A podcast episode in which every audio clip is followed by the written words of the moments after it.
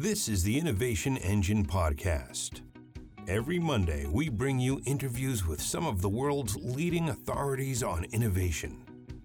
We talk about company culture, corporate leadership, emerging trends and technologies, and more. Coming to you from 3Pillar Global's headquarters in Fairfax, Virginia, here's your host, Will Sherlin. Welcome back to the Innovation Engine Podcast. On this week's episode, our 75th, we're pleased to welcome 3Pillar CEO David DeWolf back to the studio to talk about Fortune's 2015 Brainstorm Tech Conference. We'll talk about some of the topics that were on everyone's minds at this year's conference, why software will continue to play an important role for companies of all shapes and sizes, and the importance creating a great culture has in creating great companies. David DeWolf is the founder and CEO of 3Pillar Global, one of the Mid-Atlantic's fastest-growing technology companies, and my employer. Since founding 3Pillar in 2006, David has guided the company to a leadership position in the product development services sector, establishing 3Pillar as the go-to innovator for content, information, and data-rich companies looking to grow revenue through software. David is passionate about software product innovation, entrepreneurship, and principled leadership. In 2012, he was named one of Smart CEO Magazine's Future 50. In 2011, he was recognized by the Washington Business Journal as one of 40 under 40 who are Washington, D.C.'s brightest young business leaders. David writes often about leadership, business, life, and technology at DavidDeWolf.com, and he or his writing has appeared in publications like Fortune, Fast Company, Investor's Business Daily, Pando Daily, ZDNet, and many more. Welcome back to the podcast, David. Thanks, Will. It's great to be here. Absolutely great to have you back. So I want to start off today's episode with a little bit of housekeeping. Okay. Something has been weighing heavily on me for a while, and I feel like I need to get it off my chest. Oh, I'm scared. Well, it's nothing too bad, but the last time you were on the podcast, we played a game of one-word story. Right. You challenged me to find a way to use it in my everyday work life. Yep. And it's something that I haven't done yet. I'm relieved because I was afraid that I did something to offend you or something. You had to confront me or something. Yeah. No. But so I wanted to see if we could start off this episode with another game of one-word story to get on the same wavelength. Gotcha. There we go. Let's do it. All right. So let's do. The word is going to be brainstorm. Okay. You say that like you've been thinking about it and you're prepared. I am ready. So I'll start it off. Okay. Gotcha. Once upon a moonshine, there was a brainstorm that went way over the moon. I think that you could really enjoy something that maybe came from the moon. That's okay. A long pause, Will. That is a long pause. Man, I'm stumped. Okay. NASA thinks that brainstorming is something that is likely to bring innovation. All right. I like that. Let's end it there. Okay. But, you know, funnily enough, and this has nothing to do with what we're going to talk about, but okay. I did see an article recently. I had the Sapienza guys on the podcast. Right. We talked about, you know, innovation in the space. Right. And I saw an article that was super fascinating that somebody 15 years ago had come up with a theory about how we could travel through space faster and was basically laughed off the planet by, you know, all of his peers, right? Okay. But now they're thinking that his theory might actually be proven true and that we will be able to travel to to the moon in a matter of hours and to Mars in 100 years. Really? Yeah. Isn't that fascinating? Yeah. That's innovative thinking right there. I mean, that's, I don't know if you remember when we started this thing, but episode 1, the Pop-Tart test. Yes. The innovation in Pop-Tarts versus the innovation to get to the moon. I think that's a different level of innovation. You know, you talk about an innovation engine, there you go. Yeah. That's the moon. No doubt. No doubt. So we started small, episode 75. We finally get to the coup d'etat here. Yeah. Yes, without a doubt. So let's take it back to previous visits to the podcast. The second to last time you came on, we talked about the 2014 Brainstorm Tech Conference. Yeah, right. It's put on by Fortune every year, and you recently attended this year's Brainstorm Tech Conference. It's an invite-only event for corporate leaders in the tech space. What were some of the themes or topics that were on the tip of everyone's tongue at this year's conference? Yeah, it's interesting. A lot of times I go to this conference and you get takeaways that really do carry through the following year. Like, wow, that trend really did play out. And it's a fascinating event because everybody's there. You know, a lot of these conferences you go to just for the networking and the people there are great. This one is really all about the content. And there's some unbelievable thought going on and conversations happening. And, you know, one of the big takeaways I really noticed was everybody's been talking about user experience and how important it is in building products and in innovating and a lot of the innovation that's happening in user experience. But customer experience came up, taking that user experience to the next level and really understanding how you engage with the customer throughout their entire life cycle. Whereas user experience takes the interaction they have with a specific product to the next level, the customer experience spans the entire life cycle of that customer and every single touch point you have. And the innovation aspect is thinking through those touch points and figuring out how can you delight the customer even more in all of those aspects, whether it's physical, whether it's digital, you know, no matter where you are, how can you provide a different and unique experience? Mm-hmm. And that was definitely a big theme and the importance of that in products today. I think especially as technology has gotten more and more complex and doing more and more, simplifying things around and spurring adoption through the simplicity of how things integrate into our everyday lives, as opposed to require something new for us to interact with, right. Is really, really important. So that was a theme. And I think closely tied to that was also recruiting talent, right? How do you find those innovative thinkers? How do you find those folks that are exceptional at understanding a customer's life cycle and looking at that ecosystem? And this notion that we have to find talent in different places than we've been able to before, because everybody is going through this digital transformation and requiring innovation, and looking in the areas that, you know, for example, you know, we all talk about diversification once folks are in our company, but do we actually go out and hunt for individuals in diverse locations to find that diverse talent? Or taking the notion of some great high talent coming out of the schools. And we all know that they're not ready for the workforce, but how do you train and develop them and give them the skill sets and cover for some of the deficiencies in the education system? So a lot of those types of things were part of the conversation as well. And then the other thing I'd be remiss not to mention is the shared economy. There was a lot of conversation about the shared economy and how, you know, everything these days is going that way. You know, it's not a silver bullet, but it feels like we're at that silver bullet phase.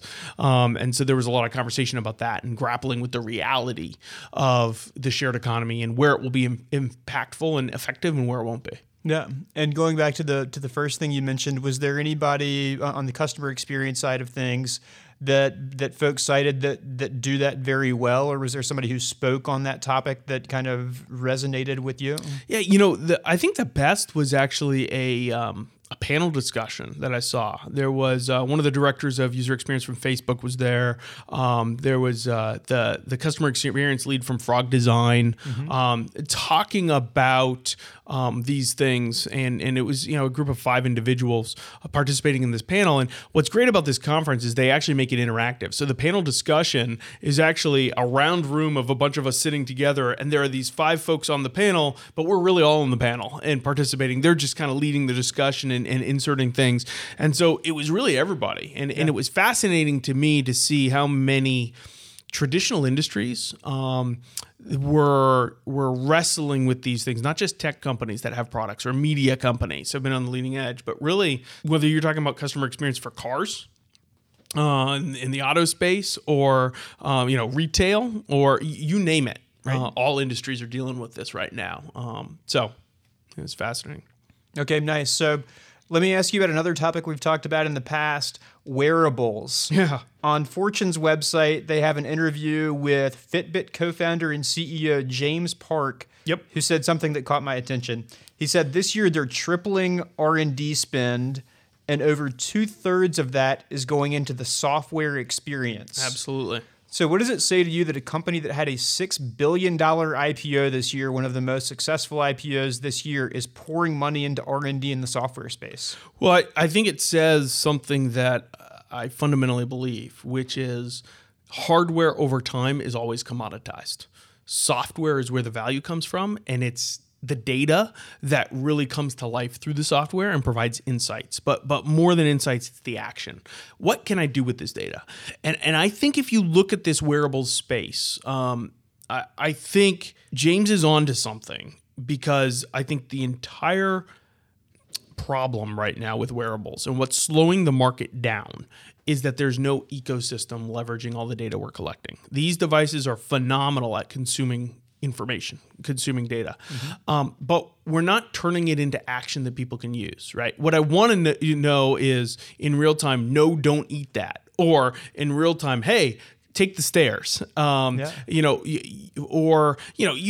it. I want to know what I can do when I'm exercising. You know, I don't really care what my VO2 max is. What I want is, hey, you need to up your pace because you've plateaued, right? Yep. Those are the type of useful insights that I need, things that lead to action that give me something to do right now. Software will provide that, right? I was talking to another firm that's in the wearable space, and they are using the same data that they've been collecting from the sensors for years now. And they're using the data to come up with brand new algorithms that tell us different things, right? So biometrics based on, whether it's your heart rate or your blood pressure or whatever, they can use the exact same data we've been collecting for years to tell us steps and, things that were not too interesting. They're starting to figure out how to turn it into useful information. And I think that's the future, is those algorithms and then the software that provides it as a user experience to somebody so they can actually use it in real time.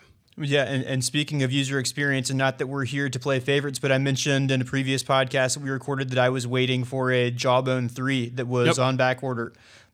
Took 4 or 5 months to get to me, and then I got it, and 2 nights in a row didn't register. It basically cut off in sleep mode, so it said that it hadn't recorded the sleep patterns that it was supposed to be recording. And I returned it. There you go. Because it's like, I'm not going to wait 5 months for something that then comes to me and doesn't work. Right. Well, and that goes back to customer experience, right? They can have the best user experience when you go in to look at your data and see the analytics, and it can be optimized to the nth degree from a software perspective, but not good enough, right? The customer is so much more than that. And so how do we optimize all aspects of that life cycle? You just hit the nail on the head. That's a perfect example where companies have to do better. Yeah, definitely. So one of the more interesting things to me in reading about the conference online was what CVS Health EVP Helena Foulkes had to say about CVS' decision to stop selling cigarettes, serving as a catalyst for the company. In an interview, she said that she thought classes in business school that focused on culture were, quote, soft and unimportant, but she now realizes that the most important thing she does every day is set the culture of the company. Did you happen to catch that interview? And whether you did or not, what's your reaction to it as someone who leads a company of 600 plus individuals? Yeah, I didn't, and I'd have to go back and see why. I was either talking to somebody or in a different session, but right? It strikes me as you say that, how true it is. One of the things we've done here at 3Pillar is just recently we've always believed that culture is one of the primary success factors when it comes to innovation, and that the way you create that culture and allow for appropriate risk taking, the way you embrace feedback, the way the company and the culture collaborates together, those types of things are so important, and really spur innovation. And so we actually took this hypothesis and did a research study several months ago, and hired somebody to go and see if that was a legit hypothesis or not. And the research study came back and said, absolutely. In fact, it's the number one factor. And I think that's what she's getting to here, is that it's absolutely essential. If we want to be innovative, if we want to move things forward, it's not about the technology. It's really not. It's about finding ways to collaborate and find better ideas. It's about having the capacity to take risk and the permission to take risk. It's about moving things forward and taking a quantum leap forward versus taking one little baby step at a time and managing against risk. Those types of things I think are essential. And you get a lot of that when you focus on the culture, when you build it, right? I believe personally that you build a culture from the bottom up, starting with trust, right? You have to build a culture of trust. How do people know that they can share their ideas and their opinions and their findings in a safe environment and be able to hash them out and have good, strong, deliberate conversations, have healthy debates, right? To me, that's the basis of a good, healthy culture that leads to innovation. And you get that through, some of these, quote, culture things, right? Diversity we brought up before, right? A diverse body of people in a healthy culture are going to lead to more innovative products. It's an interesting concept, and unfortunately, I think the sentiment about business school goes for a lot of what people feel about education as a whole today, is that it's soft and unimportant, and the things that are being taught are out of a book but not pragmatic. We've got to, in our education system, bring things back to what's driving results, and that is giving people experiences to work together in a team and to actually collaborate, teaching them how to build that culture, not just the importance of culture, right? That's what I want in folks coming out of school, is know how to work in a team and build that trust in that culture, as opposed to just reading case studies about where it's gone well or good or bad. Teach them the pragmatic skills to actually do it. Yeah, definitely. And Getting Naked is a book that made the rounds here about 6 months ago, and is kind of a great. It's basically a business fable type book, but it's a great story about learning to be vulnerable in front of clients and with teams, and maybe ask questions that might sound stupid, but it's sometimes the only way that you're going to learn and learn to work together as a team. Yeah, and I mean that's a great book. And in fact, I'm a big fan of Patrick Lencioni, the author of that book, and all of his books. I think tap dance around this exact subject, and the one that's right at the heart of it, in the middle of it, is The Five Dysfunctions of a Team, where he goes into the concept of trust and how everything starts with trust, and you build up from there when it comes to trust, vulnerability, deliberate debates, and then accountability ultimately in an organization. So there's a lot of good information out there.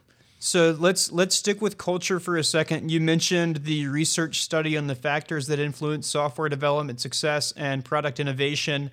And we've talked a little bit about this on the podcast previously, but not a ton. We had Dr. Sunil Mitas on from the University of Maryland before the report came out. So if anyone is interested in hearing what he has to say about culture and instituting change, that's definitely a good episode to listen to.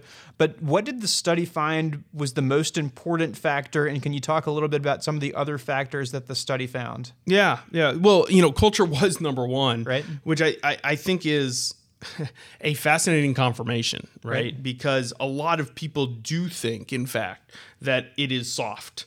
And it's not. The bottom line is it's essential. The second thing, that I find fascinating about it is that all of the other factors are also fairly soft in nature. There was nothing in the report that said a company's ability to understand deep engineering or to have phenomenal user experience, right? It wasn't it wasn't skills-based, right? It wasn't disciplines. It was really all cultural. And I think that's just a fascinating thing to understand. So, you know, we've got the culture. We've got the other aspects. Our focus is another thing that struck me. How you deploy your resources, your time, your money, those types of things. The other thing that really struck out to me was the difference between communication and collaboration. When I first saw the results, I was struck by the fact that both communication and collaboration made it. And I said, well, what's the difference? Mm-hmm. And it really comes back to communication is the formal communication between teams and collaboration is the ad hoc. And the fact that the results came back and both of those are absolutely essential. You can't have one without the other and still be successful, right, was interesting to me. Yeah. And I think something to take note. And then, of course, we all know, you know, being guided by the market, right? So really making sure that you value feedback. In fact, I think that was the number 2 finding in terms of importance, was you have to navigate your product based on what your customer is saying and listening to the customer. Yeah. And so much of it seems to center around communication, right? I mean, right.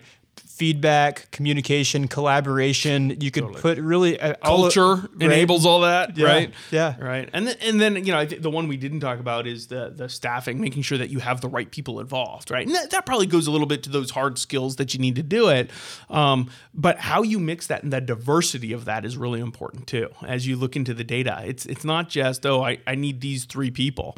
It's what that mixture looks like. Do you have enough outside influence, for example, right? It's important to have, you know, a third party helping you with innovative ideas and providing guidance on how to build those products. It's important to have, you know, you name it, across the board, that diverse mix. Yeah. But yeah. And you mentioned staffing. There's so much more to it than just getting the right people on the bus. Once the right people are on the bus, they also have to get in the right seats. Yeah. Yeah. For sure. That's right. And then you have to get the others off the bus that don't have a seat. But yeah.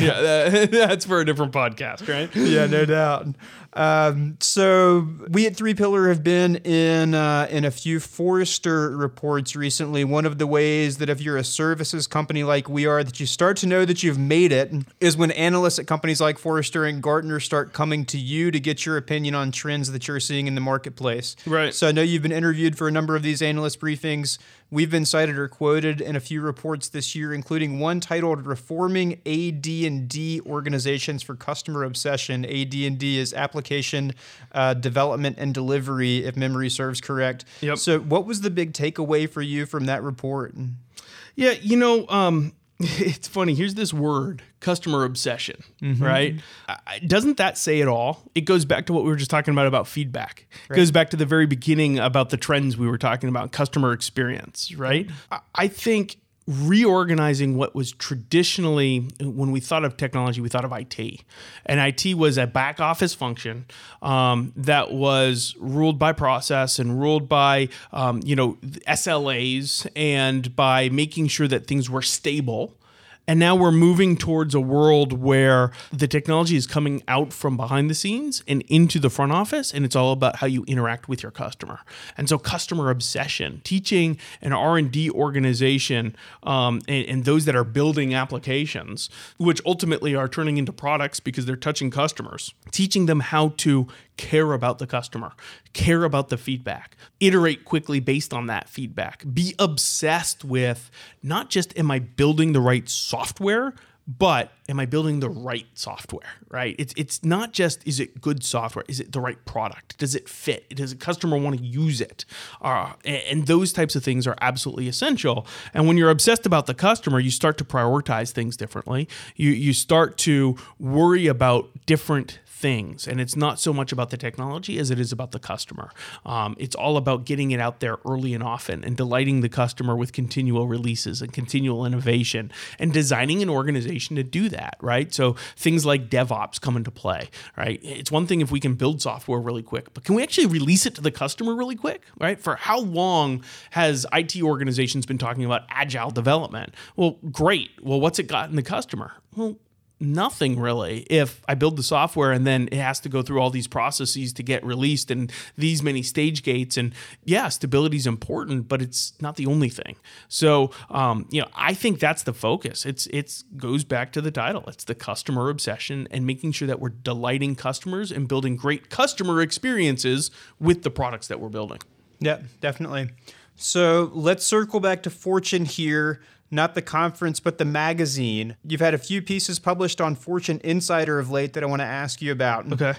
The first one was with networking tips for introverts. This took a lot of vulnerability, speaking about vulnerability. And when people that are listening to the podcast and have heard you on the podcast before would probably find it surprising that you're an introvert. Oh my gosh. Have, on audio at least, a little bit of an outsized personality, which is good. It's good to have you on the podcast. But you are an introvert. Can you share what some of your networking tips for introverts are? Yeah, it's funny because a lot of people are surprised by it.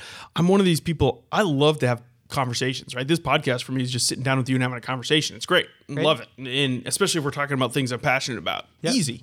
I really struggle with networking and going out there and meeting new people. Like, take an event, for example, right? I was just at this Brainstorm Tech event.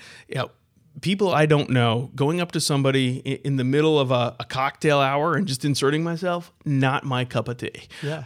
And so I kind of laid out in this article that you're talking about some of the tips I've learned over time to deal with that because, fortunately or unfortunately, depending on how you look at it, it's part of my job and it's part of what I need to do. And quite frankly, once I engage in the conversation, I enjoy it. It's just that initial approach and breaking in. And so, for me, I've done things like I've actually invited a lot of people to a conference before to come with me and kind of bring my entourage, right? And I expected that would make me more comfortable. I'd have people to go talk to when I was out of my zone. And well, what turned out to be the case was that's absolutely true. But another phenomenon happened, which was people began to know, oh, you're the person that came with David. And all of a sudden I became the person people wanted to introduce themselves to versus me having to go introduce myself. So that was kind of an innovative concept that I didn't realize how innovative it was until it really happened, right?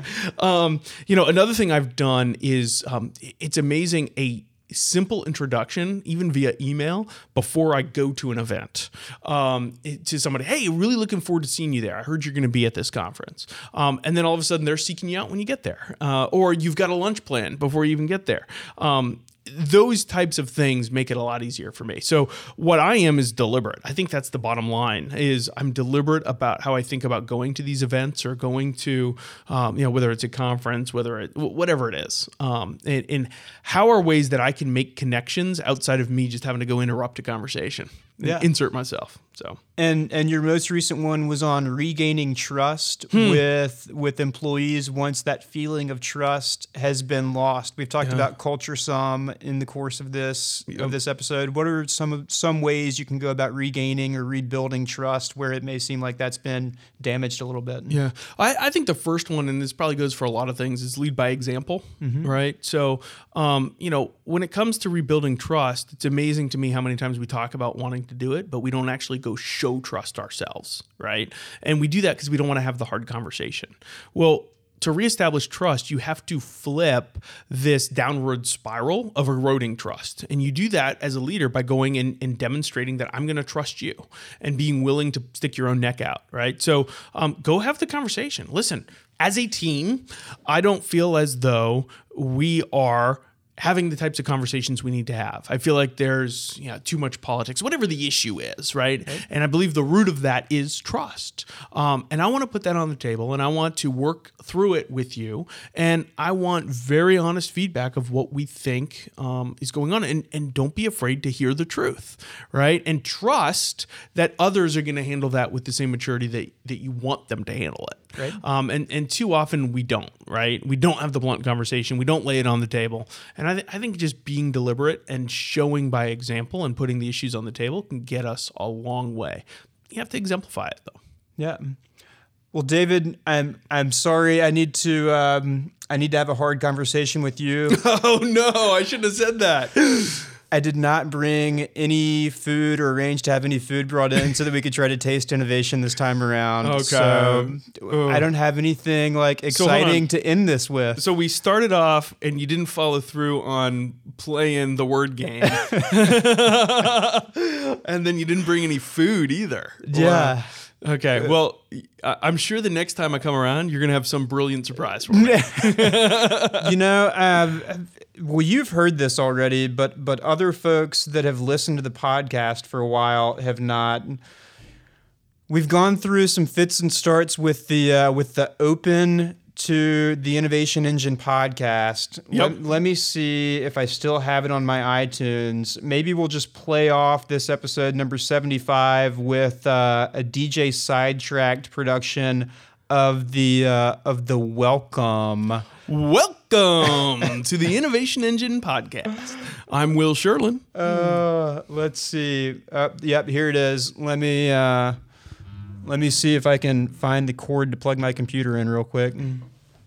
So if you're a longtime listener of the podcast and you actually listen to, you know, many of the episodes, we once upon a time started off with just me saying welcome. We've now upped our game a little bit. We've tried a few versions of professionally produced intros, but here's one that was done in-house by one of our DJs, Brian O, before he moved on to Capital One. DJ Sidetracked, if you're out there, much love, and we appreciate this this welcome intro that you put together for us. We'll see if this actually makes the cut for the final episode. Welcome. Welcome.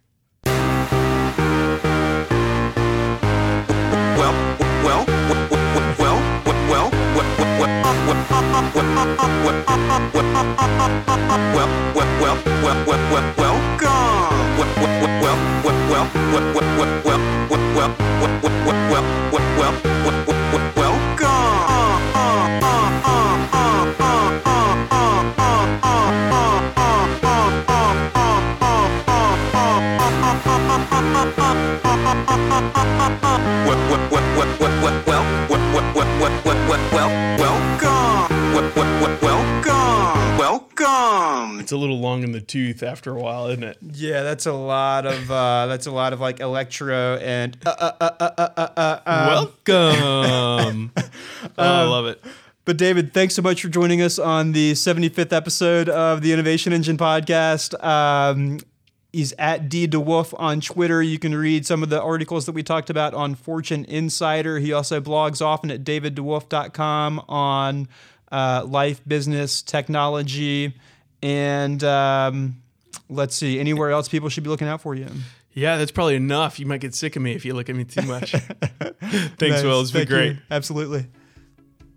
If you'd like to learn more about David DeWolf, you can visit his website at www.daviddewolf.com. You can also follow him on Twitter at @DDeWolf, and you can read his Fortune Insider posts on networking and other topics like how to fail wisely at www.fortune.com/author/David-DeWolf. Thanks once again to David DeWolf for joining us this week. And thank you for joining us this week. Don't forget to tune into next week's episode when we're excited to talk with Joe Golden about the upcoming UXDC 2015 conference. Among the topics we'll discuss with Joe are how to best get involved in the conference to learn more about all things UX, the evolving role and definition of user experience in the product development world, and how to ensure that your UX designs are creating meaningful experiences for your customers. Thanks again for joining us, and we'll see you next week. The Innovation Engine podcast is recorded, produced, edited, and published each week by 3Pillar Global, a product lifecycle management and software development company based in Fairfax, Virginia. For more information on the company or our services, please visit our website at www.3pillarglobal.com. You can also email me, Will Sherlin, with guest ideas, advice, questions about the company, or whatever else is on your mind at will.sherlin@3pillarglobal.com. That's will.sherlin@3pillarglobal.com. Thanks again for listening, and we'll see you next week.